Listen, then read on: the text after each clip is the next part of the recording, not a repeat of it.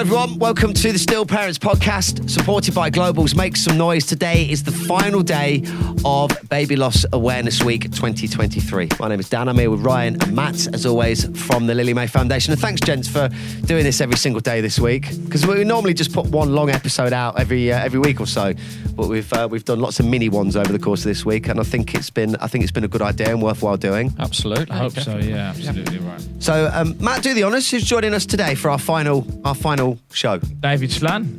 He's from Wolverhampton. He's not bad for a Wolves fan, to be fair. He's all right. So, not a bad bloke. So. David, welcome to uh, the Still Parents podcast. How are you, sir? Thanks for having me. Yeah, I'm, I'm okay. Thanks, mate. You? I'm all good. So we'll get straight into it because today it's uh, it's quite a poignant day, isn't it? It's the final day of uh, Baby Loss Awareness Week 2023, and it's the International Wave of Light, which takes place tonight at seven. For people who are listening to this who have not lost a child and they are not aware of Baby Loss Awareness Week and what this is, what is it, Ryan? What is it, Matt? No, I'm joking. Yeah. It's, uh, it's um, what you mean the the wave of light? Yes. Yeah. So um, at seven o'clock this evening, everybody is encouraged to light a candle in memory of their baby and let it burn, and um, and get your candles on socials. You know, share them with us, share them with the world using the hashtags. Which is Baby Loss Awareness Week or BLAW 2023. So that's B L A W 2023.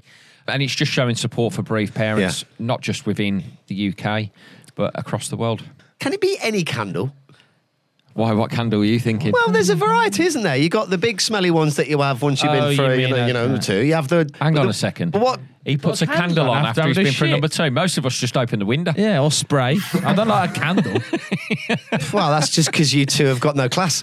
Have you got a candle in your ba- in your in your bathroom that yeah. you light? Yeah, yeah, I've got about 10.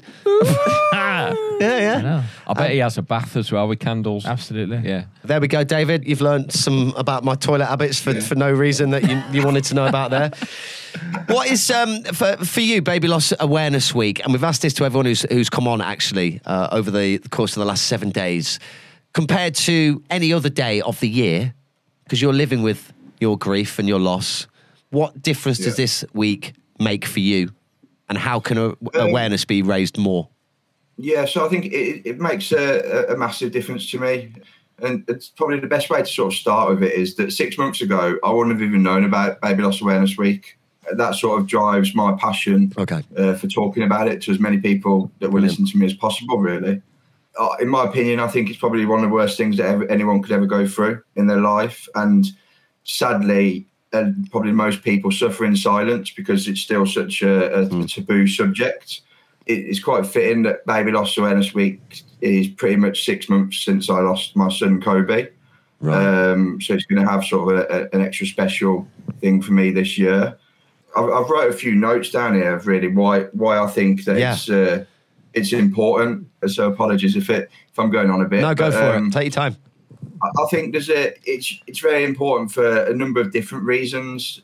Number one, it's a perfect opportunity for everyone to remember the babies that have that they've lost. I think it's quite tough this sort of grief process early on is because the world keeps moving on. Even the closest people around you forget their names and stop mentioning stop mentioning them. And the truth of the matter is that you'll never move on from the lost. It's the it's missed opportunities. What would they look like? It, what hobbies would they do? It's all kind of those things. Sort of leading on from that, I think it's such an important week because if we're being honest with ourselves, it's such a difficult subject to talk about because when you're pregnant, the last thing that you even think about is the possibility that you might lose your child. Yeah. Um, it's the last thing you think about. It's the last thing that you want to think about. And I think that's why it's still such a, a, taboo subject. And people treat it almost like a disease, in my experience. They don't want to talk about it because they think, oh, it's going to happen to me if I talk about it. And I think that's uh, the biggest challenge that we face to raise awareness, to get people talking Yes. about it. I think that that needs to change. That it's looked at the wrong way. Yeah. To be quite honest with you, I wish I'd known more about baby loss before we lost Kobe, because we not only had to cope with losing him, we then had all these feelings to deal with, and we had no idea to where even to turn. So I wish I was more educated on on that subject. I think that's a really important point that you make, especially for people uh, maybe listening to to you right now, and they, you know, they have just lost or it's recent, or perhaps haven't, and just want to learn more to know the right way to support someone such as yourself or, or a friend of theirs that have. Yeah. So I think that's really well said. Definitely, and I think that sort of brings me on to my last my last couple of points. Really, is that I think another massive thing for Baby Loss Awareness Week to me is educating people. We've had things said to us that the people that have said them have had no bad intentions, yeah. but because of the lack of education around baby loss, they come across the wrong way. And they, the sad part is they won't even know that what their comments have hurt us. Mm.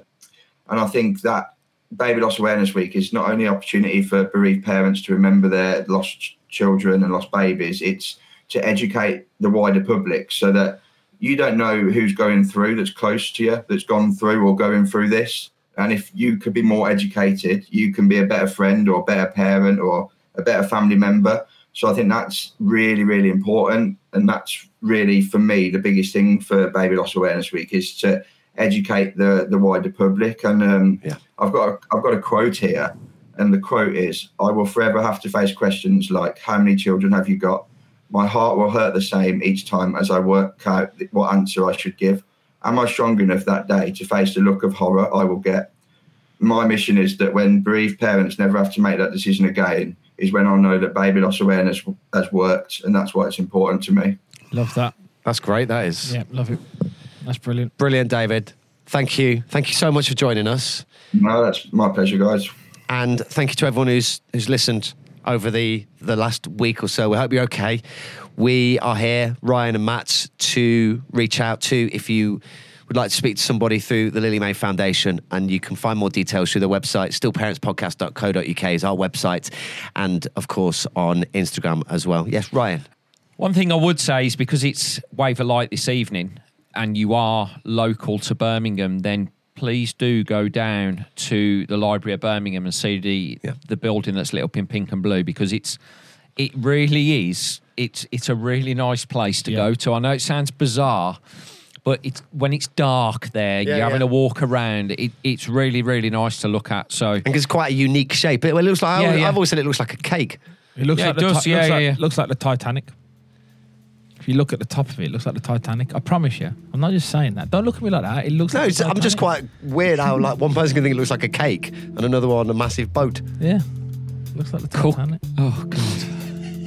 God. History with Matt. um, that's brilliant. So International Wave of Light, 7 p.m. tonight, and yeah, we'll look forward to seeing that across social media. And we will be back with our next episode very, very soon. In the meantime, if you'd like to join us, we are looking out for guests to join us in 2024, and you can find us to drop us a message through our website or through our socials. Thank you.